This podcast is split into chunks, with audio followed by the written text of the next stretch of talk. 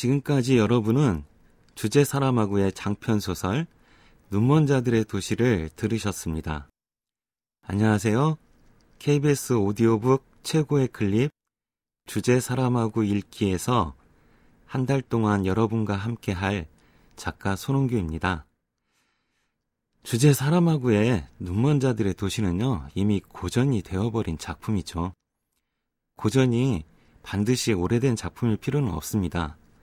우리 시대의 고전, 동시대의 고전도 분명히 있으니까요. 물론, 고전이라는 말만 들어도 지루하다는 분이 계실 겁니다. 왠지 고리타분하고 재미없고 잔뜩 폼만 잡는 작품일 거라는 그런 생각이 드니까요. 그렇다면 우선 고전이라는 게 뭔지 아, 생각해 봐야겠죠. 고전에 대한 다양한 정의들이 있지만 제가 보기에 고전이라 불릴 수 있으려면요.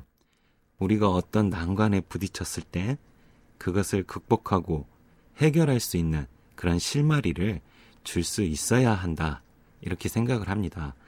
아, 해답을 주어야 한다는 뜻은 아니에요.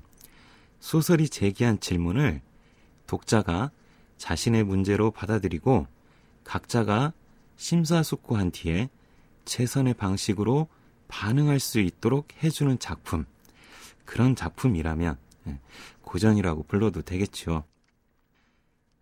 눈먼 자들의 도시는 이미 고전이 되어버린 작품이라고 말씀드렸는데요. 그렇다면 이 소설은 어떤 질문을 우리에게 던지고 있는지, 우리가 이에 반응할 수 있도록 어떤 영감을 주고 있는지 분명하게 말할 수 있어야겠지요. 한마디로 말해서 아, 눈먼 자들의 도시는요. 눈을 뜬 채로도 눈이 먼 상태를 상상할 수 있게 해준다. 이렇게 말할 수 있어요.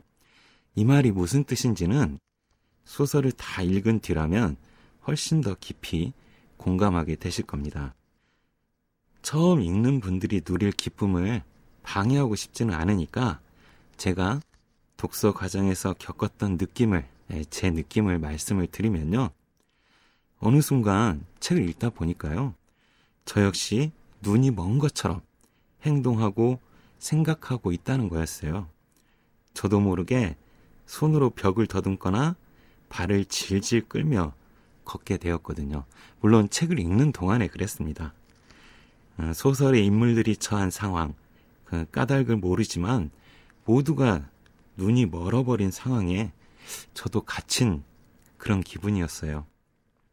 저의 공감 능력이 유난해서가 아니고 소설이 저를 그런 쪽으로 이끌었다고 할 수 있죠.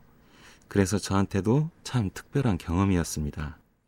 아마 이 소설을 읽는 분들이라면요, 누구라도 저와 비슷한 경험을 하시게 될 거라고 믿습니다. 어, 신호를 기다리던 한 운전자가 처음 눈이 멀고 그와 접촉한 사람들이 하나씩 눈이 멀더니 마침내 모두가 눈이 멀어버린다는 이야기는 비현실적이죠. 환상적이고 비현실적인 소설을 좋아하지 않는 분들도 계실 텐데요. 그런 분들마저 소설을 읽다 보면요. 소설의 인물처럼 행동하는 스스로를 발견하게 되실 겁니다. 독자의 불신을 가볍게 뛰어넘어서 독자 스스로 소설의 상황에 이입할 수 있도록 해주는 그런 힘을 지닌 아, 소설이니까요.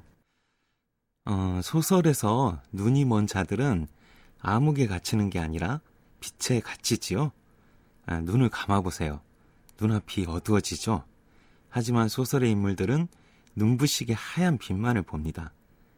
소설의 표현을 빌면 안개 속이나 우유로 가득한 바닷속에 들어와 있는 것 같다고 하죠.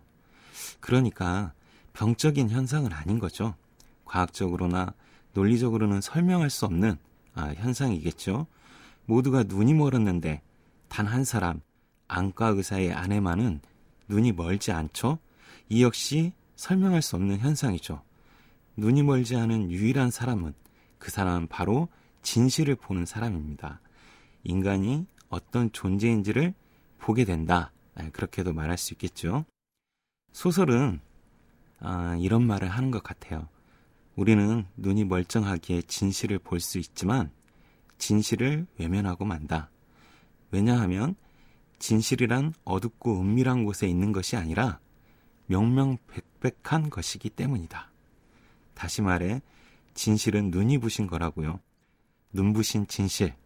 눈이 부시기에 현실에서의 우리는 진실을 보았을 때 눈살을 찌푸리거나 눈을 찡그리게 되겠죠. 이 소설이 지닌 진짜 힘은 우리가 얼굴을 일그러뜨리지 않고도 진실을 마주보게 해준다는데 있는 것 같습니다. 지금까지 소설가 손은규였습니다.